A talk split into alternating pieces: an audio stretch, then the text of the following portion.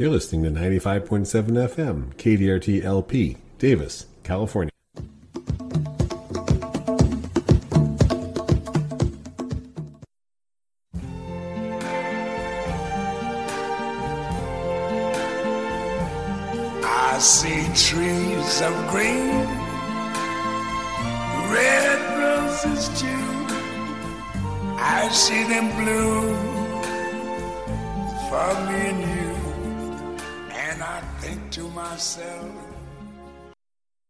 And that music means it's time for the Davis Garden Show. This is Don Shore. And this is Lois Richter on a bright, beautiful, sunny autumn day. Oh, Don, 90 degrees, 70 degrees in a week? Uh, to, to- well, we're recording this on October 18th for broadcast on October 19th. Now it's been cool and then it's been warm and then it's been cool and we're going back into the warm briefly. Today, as we're pre- preparing the show, it's going to be 87 degrees and it'll be 55 degrees tonight, mostly clear. Day of the broadcast, Thursday, 90 degrees. So October 19th, 90 degrees. Don't know where you're listening, but you might compare that to what you're experiencing locally. That's a fairly typical fairly typical fall feeling here in the Sacramento Valley. Been some haze in the air, mostly actually dust because they're vacuuming up the walnuts as we speak. So there's a lot of fine particle stuff in the air. But other than that, clear and crisp and sunny and mostly clear Thursday night, 55 degrees. Friday, sunny and 85 degrees, getting closer to our actual average temperature this time of year. Friday night, mostly clear and 54 degrees. And then a dramatic change. So that was Friday, 85. Well, Saturday is going to be 73. Mostly sunny. Saturday night is going to have a slight chance of showers, going to be 54 degrees. Sunday, a chance of showers and 70 degrees. So what was that? 90 to 70 in five days. Got it. And Sunday night, mostly clear, low around 53. Monday, sunny with a high near 76. Monday night, about 51. And Tuesday, sunny with a high near 73. What's going on out there? Well, the extended discussion is that the uh, the shortwave trough will move through interior northern California on Sunday. That trough is the rain part, with widespread light to locally moderate precipitation. Drier weather follows Monday with locally gusty north to east wind. Ridging builds up into the forecast area. And their forecast confidence lowers beyond Monday, but it looks like wet weather may return over mainly northern and eastern portions of Northern California late Tuesday into Wednesday, probably bypassing us here below average high temperatures expend, expected through the extended forecast period. KDRT is community radio. We rely on contributions from listeners like you to fund our operating costs. If you like what you hear, head on over to kdrt.org, kdrt.org, and click on the support button. And while you're there, you will find all kinds of great programming. We have the most eclectic range of programmers of any little radio station anywhere. And of all the music shows, they're all across the board. Hawaiian music. We've got a Western poet show, Western music show. I do jazz. We've got people that do country, you name it. It's on there. And Praise Time with Preacher is gospel music. Host's name is Preacher. It's his nickname, not his title. Believes that gospel music is powerful. Everyone can enjoy listening to it because it is uplifting and inspiring, sung with passion and belief from the artist, touching all who hear it in a good and heartfelt way. Praise Time with Preacher is on Tuesdays, 4 to 5 p.m. and replays appropriately Sunday, 7 in the morning, 7 to 8 a.m. That's Praise Time with Preacher. And I have so enjoyed talking to Preacher the couple of times that I've met him. I am uh, asking him to be on my show. So keep an ear out for That's Life. Sometime in November, I'll have Preacher on talking. Okay. And uh, we've got a couple events we can talk about. The Memorial Grove planting event for Tree Davis is coming up on Saturday, October 28th. We would love to have you help. It's from 9 a.m. to noon. The Memorial Grove is on Shasta Drive, just south of the University Retirement Center. You can access it actually from the neighborhood on the other side. There'll be some more plantings. So we're planting the understory plants. That's the term we use for the shrubs and perennials and ground covers under the newly dedicated Cervinka and Livers groves at Tree Davis Memorial Grove, digging holes, planting drought tolerant plants, and spreading mulch. Even if you don't come to this event, I strongly suggest if you're out in that area, walk through the Memorial Grove. It's the park just south of University Retirement Center. Right now, there are Zauschnerias and bladder pods two California native plants, not native here, but native to coastal zones, in full bloom over there, and they are glorious. I highly recommend a quick or a slow, a, a, an, an amble, a meandering stroll through the Memorial Grove. Take your mind off world events and go look at the beautiful things blooming in this lovely fall weather. But if you want to help plant, come on out October 28th, 9 to noon. Please go to treedavis.org to register just so they have an idea about how many people will be coming. Also, and if you want to uh, enjoy nature, even if you're not going to plant anything, you know, I think the Raptor Center's got something going, don't they, Don? They do and I had it right in front of me, and now Open I don't. house. you have it. There you go. I Thank you. do. You know, we'll just back and forth here. There you go. the California Raptor Center, which is part of the School of Veterinary Medicine here at UC Davis, will have an open house during the fall and spring on the third Saturday in October and the first Saturday in May. Now, we're telling you about both because it's only twice a year that you get to do this. These are family oriented days which allow members of the community to visit the center for a fun filled and educational experience. Lectures on raptor rehabilitation, identification, conservation, and adaptation are presented during the day. Also, numerous handlers are available to answer questions about the live educational ambassador raptors that they will be holding on a glove. Visitors are invited to follow the self guided tour route and to visit the museum for a hands on experience. Open house hours 9 a.m. to 3 p.m. at the California Raptor Center. Now, I'm looking for the actual address. I don't see it. I think you should go Oh yeah. to the Cal- look up California Raptor Center to find out how to get there. Yeah, it's south of town. You just need to look it up and pull it up on your phone, and your kid can get you there. so it's Take fall in, fall, yeah. fall in the garden right now. I just want to quickly run through some of the things you can do in the garden. Still plenty that you can plant in your vegetable garden here in Northern California. Kale, collards, the sprouting broccolis, Aspabroc, broccoli raab, all that kind of thing.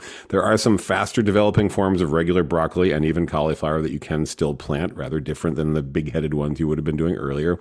All those stir fry vegetables, bok choy, cutting celery, snow peas, they go in now. Snap peas and shelling peas are planted now. All the leafy greens, lettuce, radicchio, arugula, mustard greens, spinach, Swiss chard, you can plant right on through the winter, honestly, but they go in great right now. Hurry up and get some seeds planted of radishes, carrots, and beets if you want to get those in because they need to get going while the still sunny and fairly warm. And don't forget that onions are planted in early November. It's also a great time to plant cover crop seeds, time to throw grass seed on your lawn if you want to, if it got thin during the summer and you want to get some more grass going or change over to a better or lower water type of turf. This is a great time to do that. Customer bought some grass seed from me two weeks ago and six days later sent me a picture of how happy he was that it was coming up.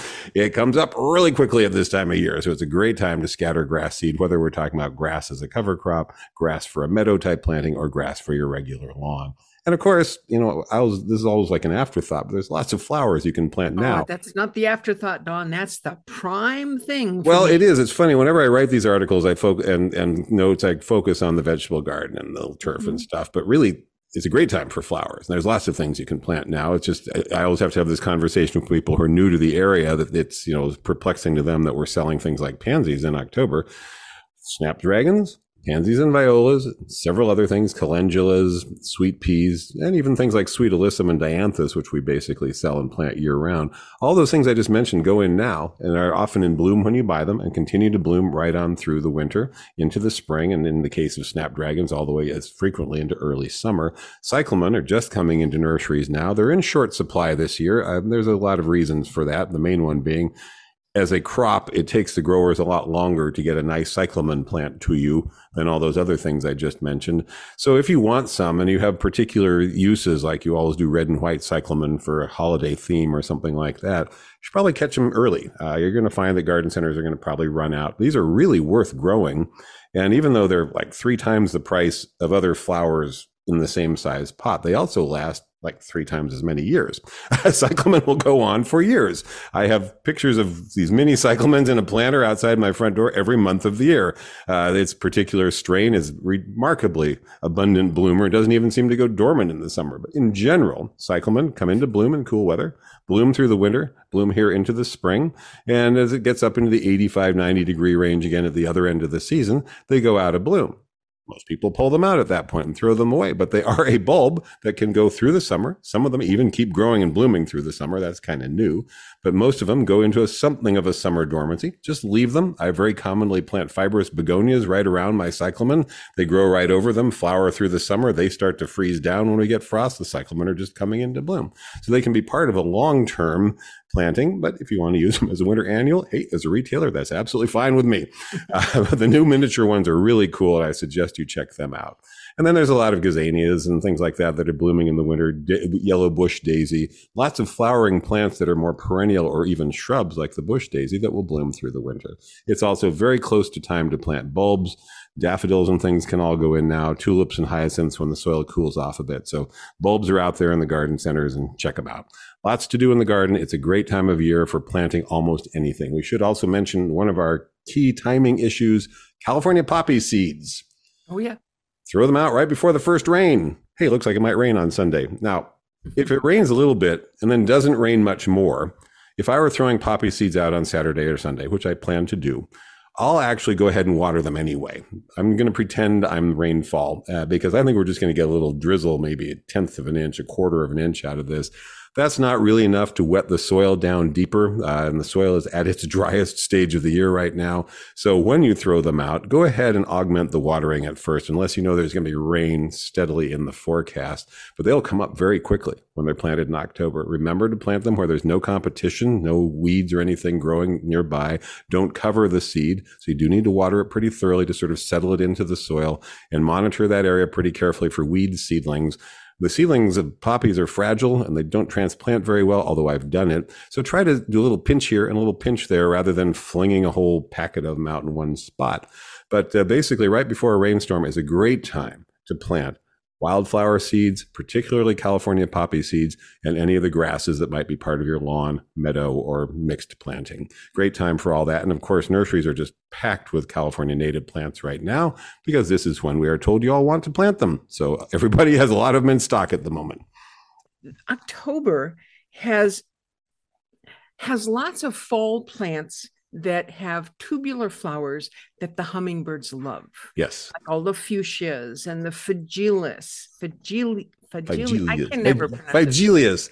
Almost all of them are, here's the funny part about most of them. They often have fuchsia as part of the name. It's a common name. like a fuchsia. Yeah, none of you know Cape fuchsia, uh, California fuchsia. If anything, even close uh, Australian fuchsia, the Correas. If they have anything that even vaguely resembles a fuchsia flower, that becomes the common name. For the record, folks, it's F U C H S I A. I always remember that by just saying fuchsia because it was named after some guy named Fuchs, so that makes it easier to remember. But we all pronounce it fuchsia. Most people misspell it. That's not a big deal. But uh, there's real fuchsias. You know, I, I grow them. I love them. They're very popular in the coastal parts of California until the fuchsia gall mite showed up about 30 years ago and just wiped them all out. But these things that look like fuchsias are generally much easier to grow, and many of them are quite suited to our interior. And there's a lot of those things that bloom in the spring and the summer. But in the fall, there are a few things that are, well, they're just coming in and they're spectacular. Yeah. One of my favorites is called Zauschneria. And Don pulled up an old article from the Pacific Horticulture magazine which by the way is online and this article is there if you if you go to uh, pacifichorticulture.org and then just do their little search and go for Zauschneria. The, the article was written before the Zauschneria name was changed Yes. to Don Epilobium. Epilobium. No, So no, all, no. yeah, all, Cali- all California fuchsias are now considered epilobiums, and there's a bunch of other plants in that genus. So we all in the nursery trade just like to say Zauschneria because it's fun to say anyway. It is. and it is a, a very wide range of looking things. I mean, Yes. they're all Zauschneria. I get that. But some of them are gray green foliage, some of them are dark green foliage, some of them have um, tubular flowers that are very uh, strict, stern, Skinny. simple. Yep. Uh, some are flared at the end into this fringe that's just incredible. They're orange, they're red, they're salmon color. There's even some that look almost white. I'm not sure they're actually white, they might be cream, but Zauschneria is such a beautiful, beautiful thing. And Don sent me a picture today of the the memorial garden here in Davis, you know, that tree Davis planted. Mhm. And he said he put those things in three feet apart a few weeks ago. No, no, they're put in, solid. no, they're put in three feet apart 18 months ago, and they were planted all the way down a path. And this was by the volunteers that come in. This is the kind of planting job you'll get to do if you come out to one of these planting days. If you get out there a year and a half later, look at how this bed has filled in. This one is uh, Epilobium or Zauschneria cana, uh, the California, the one that's sometimes called Californica, very upright growth habit. And this is this is the key thing. One, the article is phenomenal. Well, I saved it years ago, and I finally went digging back to find it again. Was really delighted to see that it's still available online because it goes through how many different kinds they are. And really, the one commonality is that the overwhelming majority of them are bright orange red flowers most of them. There is a salmon, there's a pink, and there's one that's called white. And I, like you, I haven't seen it, so I don't know whether it's just pale, pale, pale, pale pink or really truly white. But I've seen pictures of it. It looks rather pretty. The rest of them are really hot orange. You know, orange is a can be a challenging color to fit in with other plants, but generally speaking, when you have Zauschneria, you don't have a lot of other plants with it. This is a key thing I want people to to take home about this plant. Give it room. They look very delicate, a little unassuming in the nursery can. In fact, they can look a little rough in the nursery can. I can tell you as a retailer, this is a plant that can be challenging for us. It looks a little bit shaggy um, and sometimes isn't even blooming when you buy it. So it can be a little hard to sell. But you should check the label carefully. Check with us or whoever you're buying it from carefully about the height of the plant. Some of them are as low as eight inches, others are more than three feet and the growth habit of the plant. Many of them hug the ground. Those are probably the most garden friendly ones for you have, who have like mixed planter borders of all kinds of different perennials. Some of them, however, stand upright. Three feet plus and spread vigorously and crowd out everything else. And I've had people who planted those, basically Zauschneria or Epilobium cana being one of the, the, the more common ones, which is the one I sent you a picture of you aren't going to have much else in there unless it's a plant that can really hold its own, like a big artemisia or California sage or something like that. They go very well with those types of plants. It's an aggressive spreader and it can fill space with a plant that attracts hummingbirds from about August in the case of many varieties, all the way into November, some of them even longer. They basically stop blooming when the rains batter them down. And these are classic herbaceous perennials. Although many of them get rather woody looking, they're not truly a woody plant like a shrub. And most people who have Zauschnerias, at first you're very timid and you're carefully deadheading and you're snipping a little Oh my bit. God. And then you take, then at some point you go, I could just take a lawnmower and clean that all up very nicely. I'm not going to do that either. And you can you can you can shear them to the ground midwinter or early spring as you prefer, and they'll rejuvenate them very nicely. So when you think about California fuchsia for your own yard, be aware that there's a wide variance in their growth habits. And then, of course, that bright orange color is something you, as a design person, may wish to locate fairly carefully. But it's the, the growth habit that has often startled people. We planted some in, in rich soil in a garden bed for a client many years ago. And within six months, they had spread more than three feet from each single plant and were crowding out many of the other flowering perennials in there. And fortunately, one of those other flowering perennials was Alstroemeria, so I knew it could hold its own. But all the others, we, you know, the client and I had to decide: do we want a bed full of California fuchsia, or do we want a bed with a lot of things that are mixed flowers? Because it was going to be one or the other. I highly recommend it for low water landscapes where you've got a lot of woody plants and you want something to fill the areas in between them with a plant that gives you this spectacular fall bloom, draws hummingbirds like crazy.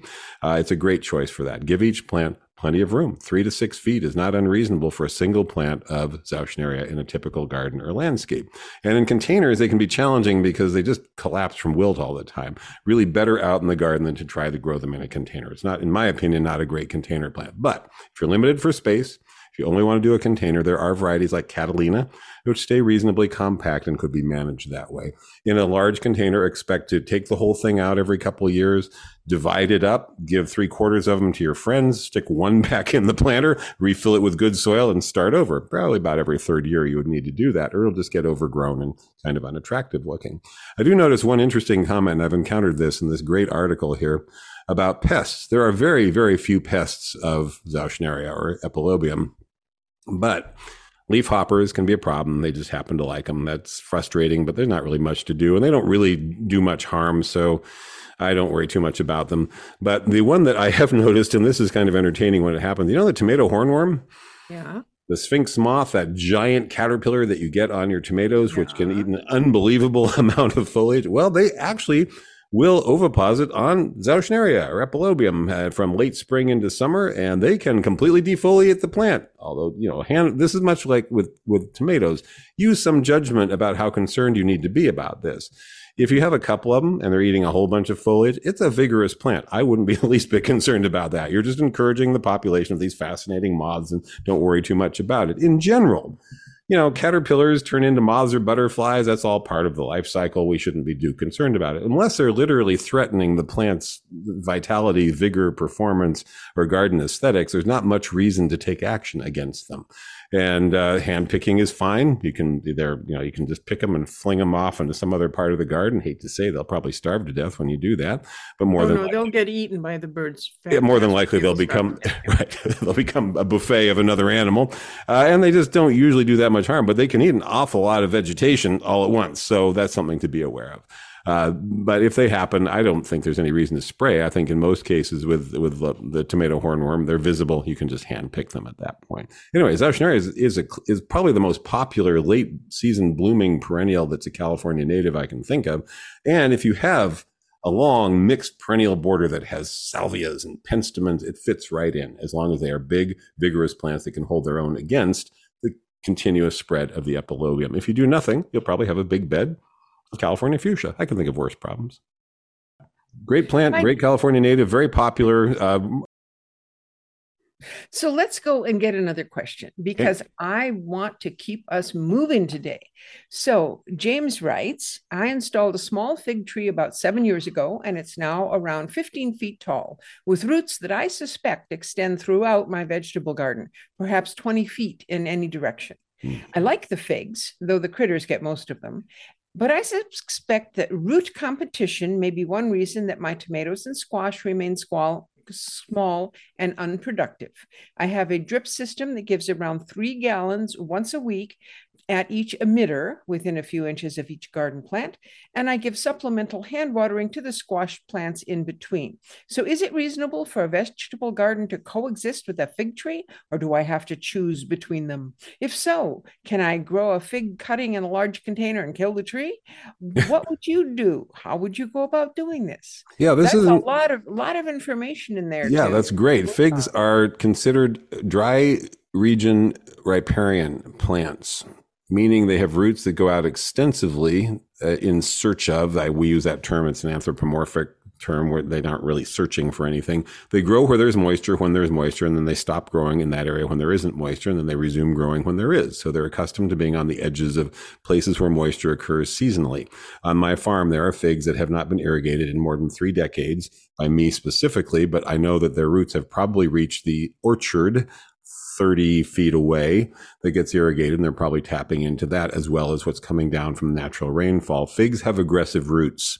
It's really that simple. And you think about some of the ornamental ficus, uh, which are massive, massive trees. If you ever get down to Balboa Park in San Diego, go look at the tree there that's, I think, 100 plus years old. And as a kid, we could climb right up into it, which was really cool. Now there's a fence around it, but you could run all over the big, enormous roots that went out from that tree. Well, your fig is capable of doing that. And yes, it would certainly be competing rather aggressively with the vegetable garden. Three gallons once a week is not enough for your vegetables. So that Of is water. right there is the first part of your problem. Second is that I mean, Hmm? Three gallons of water. Right. Thank you. yes. And um, so that's part of it. Part of when we're talking when we're talking about root competition, what they're competing for is water and nutrients. So you need to add more nitrogen for not only the vegetables but also the fig tree. It'll take take advantage of it. So just plan on feeding more regularly in your planter, and it's taking water. But three gallons a week is not enough for most vegetables, particularly in a raised planter. At least not here in the Sacramento Valley, and in any of the hotter, drier interior parts of California. Uh, a tomato plant, an indeterminate tomato plant, by my estimation and uh, practice, requires about ten to twelve gallons of water per week per plant.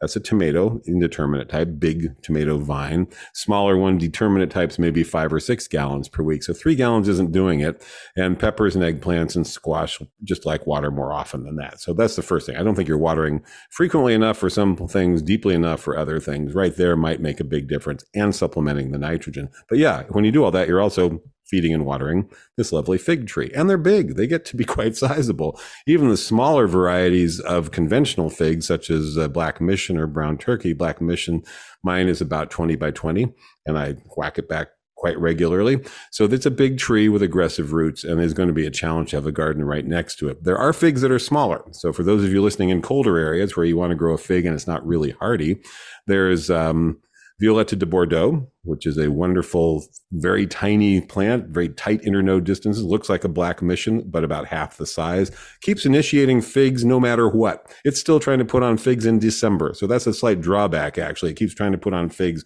even too late in the season to ripen them. But in the season, you get plenty, and it's a very good quality. Violetta de Bordeaux. There's Black Jack, which is a dwarf version of Black Mission, which could be kept under 10 feet with no problem.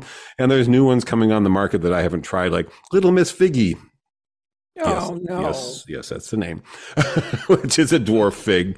Um, these are going to be bush-like, figure six to ten feet. They still have aggressive roots, so I don't know. They won't be as aggressive. They certainly won't get big enough to shade the garden, so they're not a factor as far as that goes. But they're compact plants that still produce a lot of figs. As to your question, it's extremely easy to root figs, and so one thing you could do, sure, is take a cutting off this particular one if you especially like this variety. Dormant season is a great time to take cuttings. We've also done it in the spring spring on semi hardwood.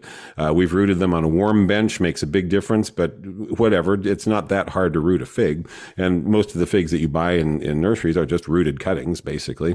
Easy enough to do. I would suggest doing that. Just be aware that I mentioned aggressive roots. So in a container, obviously, it's going to be constrained and you'll have to water it more. You'll basically be stunting the plant that's fine. You'll still get figs. It'll still be cool. Uh, just make sure the planter is about as big as a half barrel. That's probably the smallest unit I would put a fig tree of any size into. But I know that all over the country, there are people growing figs way out of their hardiness zone. There are whole forums dedicated to fig production in Canada and New England and mid Atlantic states where they're clearly not hardy enough to grow.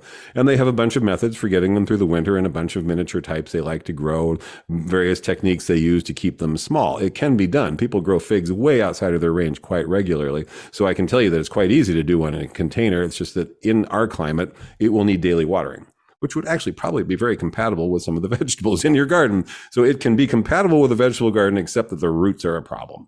I hope that answered your question because you do have an issue when fruit trees are close to a vegetable garden.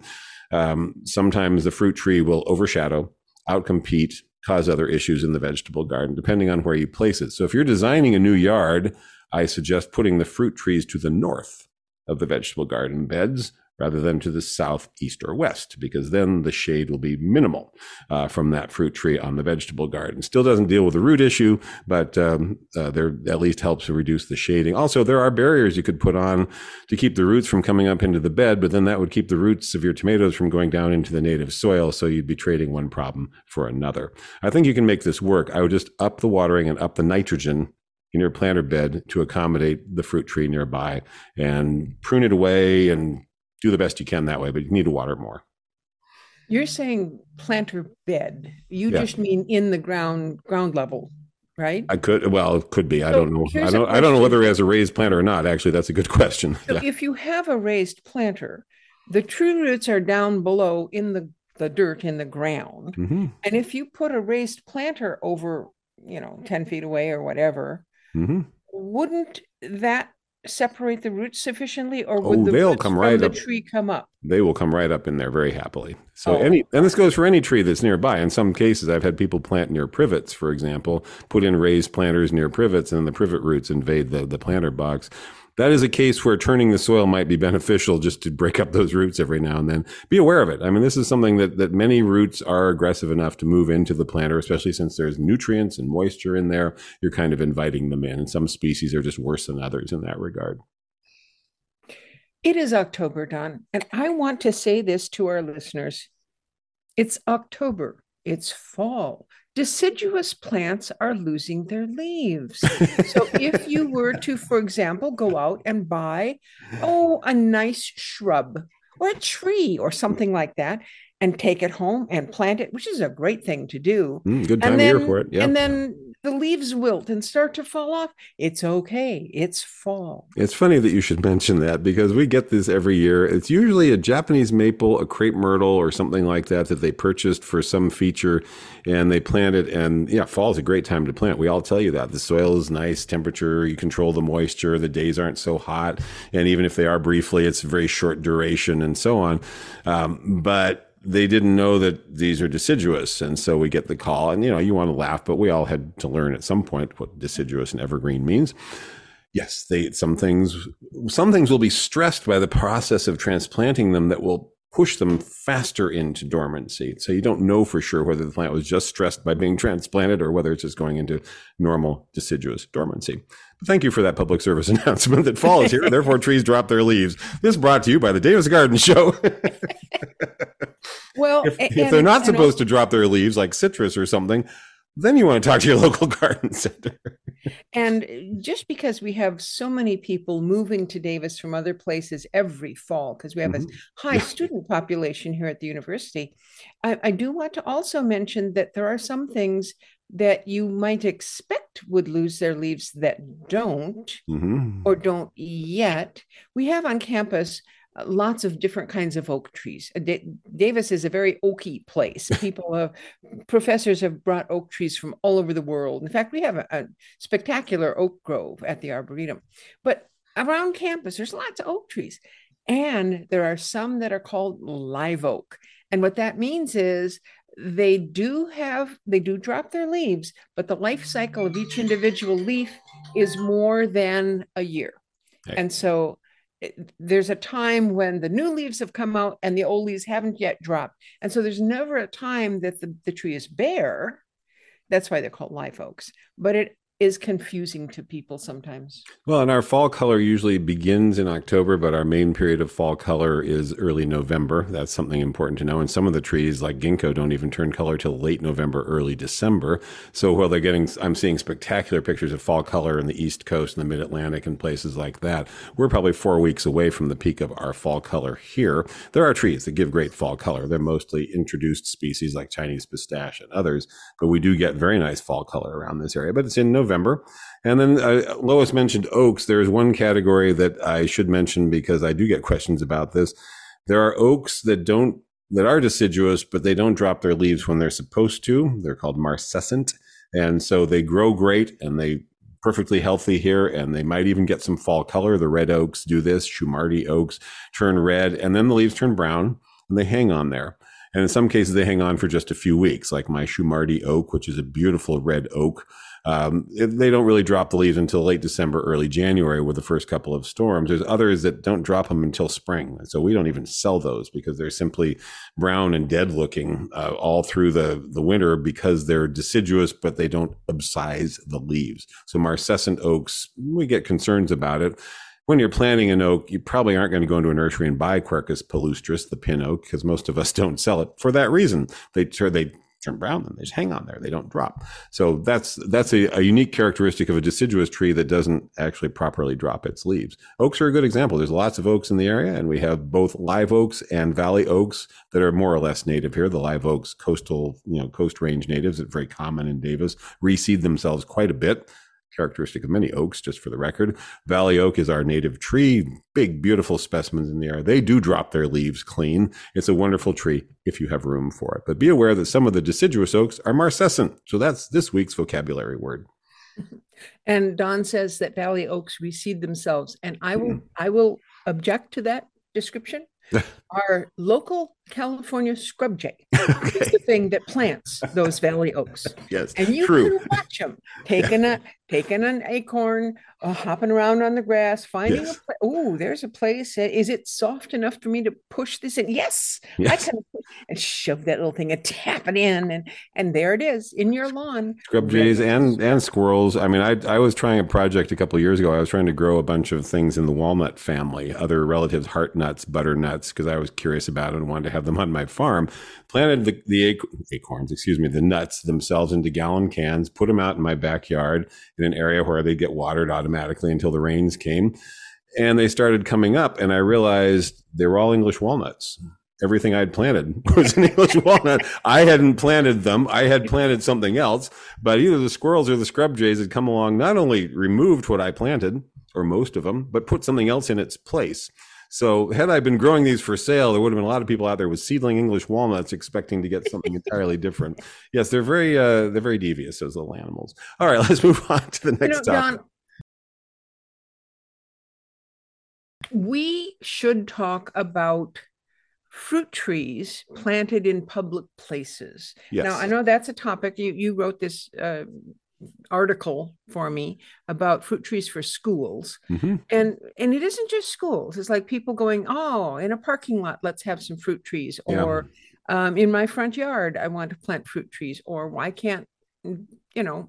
Why don't this- this comes up a lot? This was a, an inquiry about a school siting of fruit trees, but there's the other v- comes up as we're doing, for example, tree plantings for Tree Davis, where we're planting shade trees, and people often come to meetings and want to talk about it and ask why we don't plant fruit trees as part of that process. Well, first and simplest is they're they tend to be short lived, uh, so they don't really fit in what we're thinking of for shade trees. But schools are different. Every school in California is supposed to have a garden. I don't know if you know that.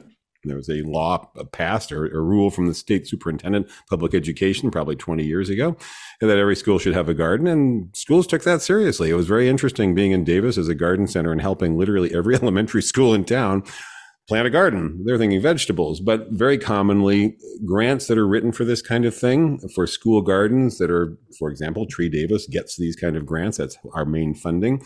They will call for fruit trees. And our staff person in one case sent me this note. They found resources on our website, which by the way, I do recommend for this in terms of ripening dates and, and which ones are easy and so forth. Lots of information at redwoodbarn.com geared to homeowners, but I think you could, if you were thinking of working on a school project or a, or a park in your neighborhood and you want to get fruit trees there, you could look at this for that purpose as well. And her question was that she was wondering if there were any that would, we would highlight as being particularly hardy, using the term easy to grow, not cold hardy, that might do well on a school campus. And in most cases, in this instance, there would be teachers who would steward the garden, vegetable gardens primarily, on sites where the fruit trees would be planted. And they'll be planting, this is written into the grant agreement, citrus, apples, pears, and stone fruit trees. All right, we'll come back to that in a moment. Any Mhm. insight you could provide would be greatly appreciated. And uh, I've dealt with this topic. Parking lot, for example, the Davis Food Co-op, they remodeled a number of years ago, and the landscape committee met, and I was invited to come in and give pointers. There was a big push there to plant fruit trees in the parking lot. Most of you listening can probably think of problems that might come from planting soft fruited fruit trees in a parking lot. Um, so we we we did steer them away from that idea. You'll often see people suggesting that parks have trees, fruit trees planted, so people can harvest the fruit. You know, harvest fruit and take it home. There'd be edible stuff in parks. Um, again. I don't want to be too negative, but I want people to be pragmatic about these things. So, first of all, when would you get them? Bare root season is still a thing. So, fruit trees that are deciduous, you would get best selection. If you really want to get a whole range of things and some interesting things, like I don't know, Chinese date, jujubes, persimmons, you probably are best looking for those in the bare root season rather than waiting till summer or fall when some wholesaler might have them in containers. Citrus, on the other hand, can be planted anytime through the warm season. So, spring, summer, early fall is great for planting citrus. But these are really the key issues. And I want to go over these and then we can talk about particulars. They need water. So you don't plant fruit trees in a place that's going to be a low water landscape. That should be a separate thing. or uh, someplace where people go away for the whole summer. That's a big issue right there. Yes. So some of them need to be pruned in the summer or the winter. Summer for size control, winter for structure. Well, there's generally no one there on campus during the summer, including the teachers who are shepherding these gardens. So that's where it's really important. And I always emphasize this bring the school's custodial staff into the decision making process early. I I went out to a school one time to plant a shade tree. Someone had won in a contest. And the janitor who was standing there chatting with me. Said, They're going to plant that there? I said, That was where it was called for because that's right in the middle of the play field, you know? okay. So it wasn't, there's no chance it was going to live. There are kids running by all the time, mowers. You know, he said, That's not a good place for a tree. I said, They didn't ask you, did they? No. I said, Well, where would you plant it? He just pointed over there. I'd get water over there. Great. We moved it over there. Custodial staff should have been involved in the conversation from the very beginning because he's the guy who's going to be doing the watering during the summer. The teachers aren't there. Uh, and there's pruning work needed on some, not all. That's an important consideration. You don't prune a peach or a nectarine, it'll just collapse from the amount of fruit. Soft fruited stone fruits. These are the most popular. I still sell more peaches than any other category of fruit tree in my nursery, but they ripen in the summer. Almost all of them. June is the earliest, and May maybe for some varieties. June through August into September. Well, unfortunately, that correlates with lack of activity at schools. So the soft soft fruited stone fruits aren't really going to be of great use to the students. Let's put it that way. And here's the other thing. If you've ever grown those plums, peaches, the day they're ripe, you need to pick them. Uh, it's not like you can wait till next weekend. So if you don't pick them, they're all over the ground. So they're they unharvested fruit can be very messy. And even if they are likely to be harvested, a lot of them are going to fall on the ground. Factor that in. It's actually pretty easy to manage. Have it fall on a place where there's soil or where there's a grassy meadow or a ground cover where it won't matter. Not on a vegetable garden, not on a path, because that just becomes a hassle for someone to clean up. And this is probably the most important one. It's very important to avoid what I call intractable pest and disease issues. Things that are not readily controlled or that would require spraying. You should assume no pesticide spraying will be done on these fruit trees in city parks, public areas, or schoolyards. They're not going to permit pesticide spraying that many homeowners would probably be willing to do to control well known chronic pest problems that I can tell you you're sure to get. So that's kind of the negative. But I will I'll give a positive. Citrus, if they're hardy where you're listening, are probably the easiest and most reliable of the things you can plant in a school garden. They don't aggressively compete with the roots of the plants in the planter boxes or the beds nearby. Uh, they can be kept small with no problem. They can be allowed to grow big if that's okay. They should probably be kept at harvestable height, but they can be allowed to grow much bigger than that. Um, mandarins are particularly cold hardy. So if you're listening in the Sacramento Valley or interior Southern California or the East Bay, you wouldn't even have to worry about frost protection. Just plant them. They're fine. They can go down to 18 to 20 degrees in some cases with no problem uh, then they typically don't need pruning, although you can do it. So if someone comes in to prune them, great. If not, okay, well, they get out of reach. That could be a bit of an issue for harvest, but other than that, not a huge issue. Orange trees also tend to get bigger than mandarins, but manageable size, and they can be pruned without much difficulty or just allowed to grow. Mandarins and oranges are probably the most popular. It's a real simple reason. You can walk up, pick it off a tree, peel it, and eat it. You don't have to cook it or process it or do anything. You can just pick it, peel it, and eat it right there. In the winter, too in the winter and the spring. There are varieties that ripen in the spring. Some of them, some varieties hang very well on the tree over many weeks, even into the summer in some cases. I mean, I just planted a mandarin orchard and I will have mandarins ripening from late October to May for sure, and probably even June or July in the case of gold nugget, which ripens late. So if you're planting three citrus and did a Satsuma mandarin, a Washington navel orange, and a gold nugget mandarin, you would have fruit from November through May reliably on just those three trees. And that's when there are people at school. So that makes them very handy. And also, if the fruit falls on the ground, it's actually pretty easy to clean up. It isn't a big splatty mess. It just molds on the ground. And, and frankly, will just disintegrate if you've got a ground cover or a grassy cover or something like that. So they're not a huge nuisance. I want to see examples. Just head over to Capitol Park in Sacramento. Those are sour oranges lining the avenue as you walk in on the east side. Beautiful, 100 plus year old trees. Sour oranges fall all over the ground over there. I guess the squirrels eat them. Otherwise, they basically just disintegrate, get picked up by the, the, the landscape crew. It's not a big deal. It's not like peaches or something like that. So citrus would be high on my list if you're in a region where they grow. Um, unfortunately, they mentioned, they did mention citrus, but they also mentioned, what was it, peaches, apples, pears. Well, the ones that aren't on that list are among the easiest fruit trees to grow. The lowest water, lowest maintenance fruit trees are figs. Talked about them already, persimmons, and pomegranates. Okay, I don't I know not everybody likes those, but think about this. Figs, although they do a spring crop that some of the kids might be able to eat April, May, early June, they also do that main late summer and early fall crop. So there are still figs hanging on trees right now, and school is in session. There's also figs all over the ground. They tend to be rather heavy producers. Pomegranates ripen late October through November. Right? Persimmons ripen in November and December. So these are things that would be present in the fall and into the winter and usable and can be planted and just left alone. You don't have to do anything at all on them. Uh, they're very, very low maintenance. I'll mention jujubes because we've noticed steadily increasing sales of what are sometimes called Chinese date trees or jujube.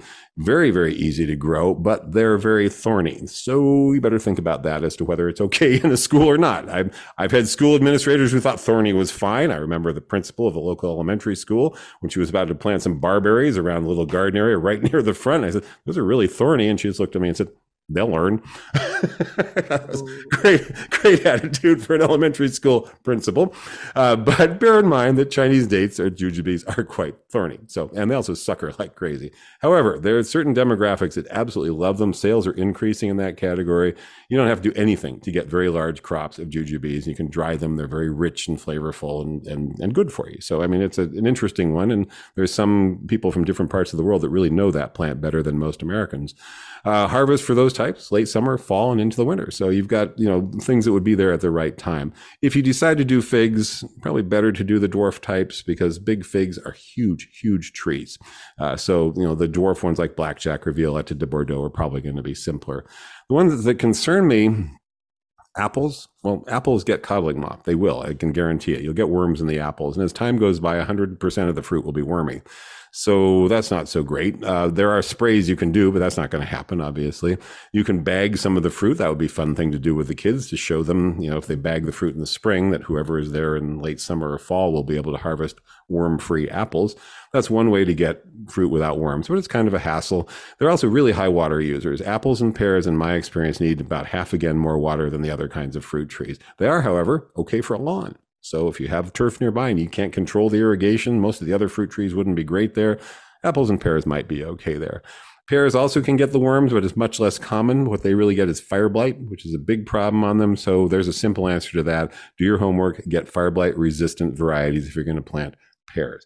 They'll also need to be pruned for size control. So someone's going to have to come in seasonally and prune these. Apples, it's less crucial. You can allow an apple tree to grow big and giant and drop wormy fruit all over the ground if you want, but pears will just shoot for the sky and then start sort of falling apart. So they will have to be pruned for size control. One of the biggest problems I see with what you're talking about is the the fruit at, is going to be at the top of the tree. Are are these kids going to be scrambling up the tree trunk to go pick the fruit? That well, doesn't sound very probably very not safe. Probably not the best plan. Fortunately, apples and pears happen to fruit on spurs, and that spur once it starts fruiting, fruits on the same position on the tree year after year, and they can live for many years. So you can grow an apple on a relatively slow growing root stock, root stock, head it out when it's young, train it out in a low branching manner. This might be a case where vase training is appropriate, and we'll certainly talk more about that that as we get into the winter season. But low branching so that the fruit will be accessible from the ground, I think would be very important. But those spurs do fruit at that same point year after year. That's why apples and pears lend themselves so readily to being espaliered, trained along a fence, because they will keep fruiting on that same short spur for 10 or 20 years in the case of apples and pears. So they are and amenable. Plums. plums do that. They do, and they also fruit on along the branch. And, and in fact, plums, uh, let's talk about peaches and nectarines first. Um, peaches and nectarines have to be pruned. I really don't recommend them for school gardens. Someone's a couple years of not pruning, they'll start to fall apart from excessive crop, and they'll even have excessive crop when they're properly pruned sometimes. So they need more input. They need a, they need a dedicated parent volunteer that's going to be coming in summer and winter to prune them. They're going to get leaf curl. Uh, they'll fruit fine in spite of leaf curl, uh, but that someone's going to want to spray for it. That's just not going to happen, nor is it very effective, honestly.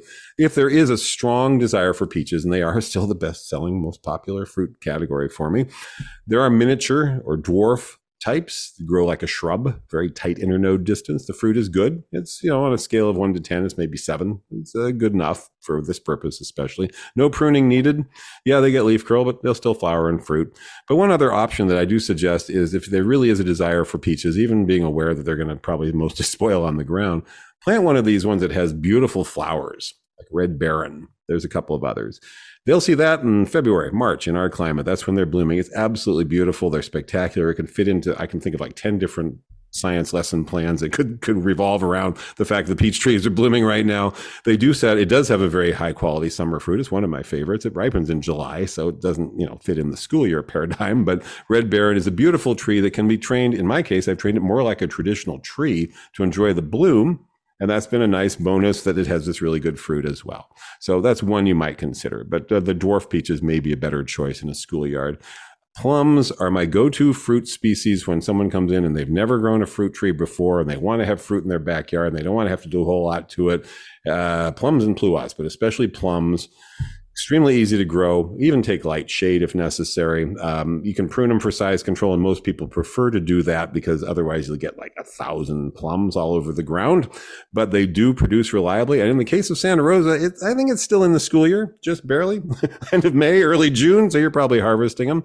And uh, that one in particular is very popular because it's self fruitful. If people want plums and pluots, the one factor you need to consider for a schoolyard or anywhere else is that most of them require cross pollination with another type, which must be chosen rather carefully for that purpose. So you got to get the right combination of pluots or the right combination of plums. But there are some that are self fruitful, Nubiana, Emerald Beaut, and one, the well known California special Santa Rosa plum, which is a Luther Burbank or uh, uh, innovation from over 100 years ago self-fruitful, pollinizes all the other types. So if you want a pluot, it'll take care of that. If you want another plum, it'll take care of that. Fruits heavily on its own, can be pruned hard and still fruits a lot. And so it's become probably the most popular backyard plum in California. So Santa Rosa would be a good choice. Just be aware it's going to get bigger than you think. So someone will have to do some pruning on it. This is not highly sophisticated horticultural training needed to prune a plum tree. It can be done by pretty much anybody and they really won't hurt it or affect the yield all that badly.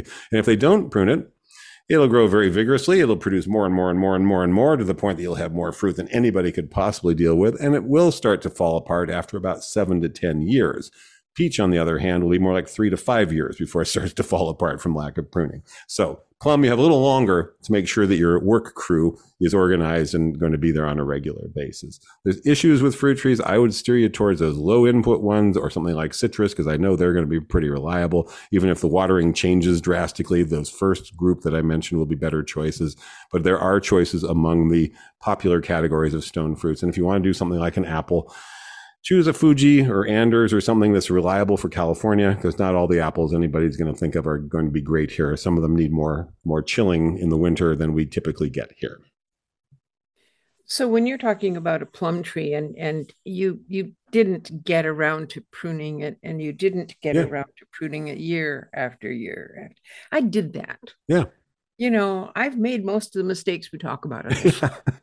and so uh, 4 years later with with not having pruned things and there's huge things going straight up from where they should be. Yeah. i finally got someone to come who could climb a ladder and get up there and they cut off four years growth at once. Yeah. Cut the tree. I mean it's like we cut it back down to where we had been keeping it before, but that was like half the height of the tree at that point, yeah. and it was fine. Yes. so you had you still have you still have hundreds of plums, right? oh yes, yeah, yes. Yeah. No, and, and actually plums in particular, plums and pluots really lend themselves to summer pruning for size control. I have pictures that I've used in talks where I show uh, plums and pluots that have been pruned reduced by three to four feet in the middle of the summer. And there's nothing sophisticated about this. You literally could do it with head shears. I mean, they've done pruning machines have been developed on campus, and plums were some of the first things they did them with It essentially turn your tree into a hedge. It's not terribly aesthetic, but it works. But the idea being you're just cutting it back for size control. And you can do that in the summer. I really do recommend that for plums. Well, they also take very well to it. They'll still produce very well. In fact, you'll get better quality with a smaller crop anyway. And that thinning out of those strongly upright shoots is important. But this is not, it doesn't require that you have someone with a degree in pomology to come in and do this. It doesn't take a lot of work to keep them under control. And if you, if it doesn't happen, like you said, three, four years went by and you still were getting plenty of plums, and probably more than you knew what to do with. It just became a bigger job for whoever finally did it. But uh, it concerns me that there are some trees that have to be pruned, like peaches and nectarines. And if you don't, things are going to go wrong. There's others where, yeah, you can skip a year if it happens and can skip a couple of years, apparently. And it'll still be fine and uh, you'll still get plenty of fruit. And there's some which you don't have to prune at all. Pomegranates, figs, persimmons, plant them, water, wait. That's pretty much all you have to do with those. So I was having, as you were talking, I was having this vision in my head of a way of having uh, several small trees, uh, you know, try out a different fruit. And I was thinking, okay, so if you build a little shed to, to hold all your gardening supplies and stuff like that, and you build it not attached to anything else, just out there, put the door facing north all right. So now you've got three sides of the shed that you can espalier a hmm. fruit tree on yeah. each one, a different kind of fruit tree on each one.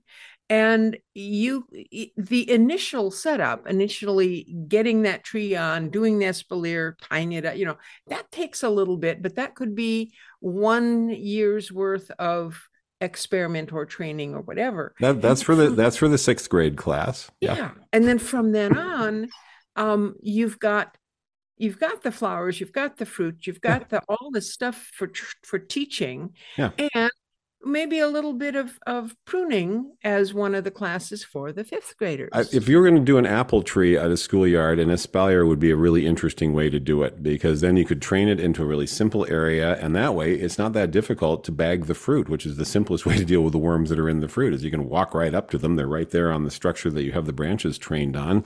You wait till the fruit starts to develop and you slip fruit bags of various types, including really simple ones you can, you know, paper bags will work, plastic bags will work, little fruit bags will work, and you put them on there before the worms get in, and uh, that way you know that those fruit at least will be worm free at the end of the summer, early fall when you come back and they're ready for harvest. So that would be the way to manage something like that, just making sure that it gets enough water.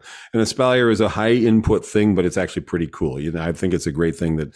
Uh, school one school could one class excuse me one classroom could pass on to the next class the most successful School Garden in Davis for years has been Pioneer Elementary School in South Davis. The organizer of that was a formidable personality. And the idea there was that your second grade class takes care of this garden and then gets it ready at the end of the school year to hand off to next year's second grade class. And the teacher goes with it in sense of being shepherding that one. And there's a summer work crew, people who have signed up to come in during the summer every couple weeks to make sure the weeds don't engulf it. You know, Bermuda grass can overtake a garden bed in the course of one summer with no problem. Uh, make sure that the little pruning is done. Make sure the irrigation system is working. That's really all. Just make sure the battery is still running the little timer or whatever, because that'll be probably the way you'll water it is with a battery operated system, and um, just monitor it. And that has been very successful because each class is then graduating but handing it off to the next class that comes in. Rather, I've also worked with a lot where they get a whole bunch of enthusiasm and a bed is built and the thing is done and that year is great. Three years later, I go by and there's maybe some herbs still growing there, and it's just you know that project moved on. So I always do like to sneak in some perennials to these things when I'm donating plants for school gardens, which I do all the time. Stick an asparagus plant in the corner, put an artichoke over there, put some rosemary, thyme, sage around the edges, put some lavender on the outside of the bed you know, if you don't plant a vegetable garden, at least you still have all those things. so it makes it something permanent and reminds you that there's a garden there. So p- fruit trees in public places can be challenging. Please think hard about it before you do it and think about this one thing. I don't want to be a super negative, but the number of tree rats and squirrels that you have in your neighborhood is a function of the carrying capacity, to borrow a phrase from range management or, or e- ecology studies. The carrying capacity is based on the environment providing sufficient nesting spaces, habitat, and food sources. If you increase the amount of food sources, you're likely to increase the population of tree rats, ground squirrels, and tree squirrels in your neighborhood. So the fruit needs to either fall into something and disintegrate, like an area where it will just compost itself on the ground, or in a place it'll be easy to clean up. And it should be something that doesn't require a harvest crew to come in and take it all out, or you're actually increasing pest problems locally. So it really should be something that's pretty discreet. And that's one of the reasons I keep going back to things like pomegranates, which have a tough skin, things like citrus, which hang on the tree. Yes, tree rats do feed on those things, and you know you get some pests on them, but you're not significantly increasing the food resources for wildlife, fine, but also non non-native vermin. You've been listening to the Davis Garden Show with Don Shor and Lois Richter here at KDRT LP 95.7 in Davis, California.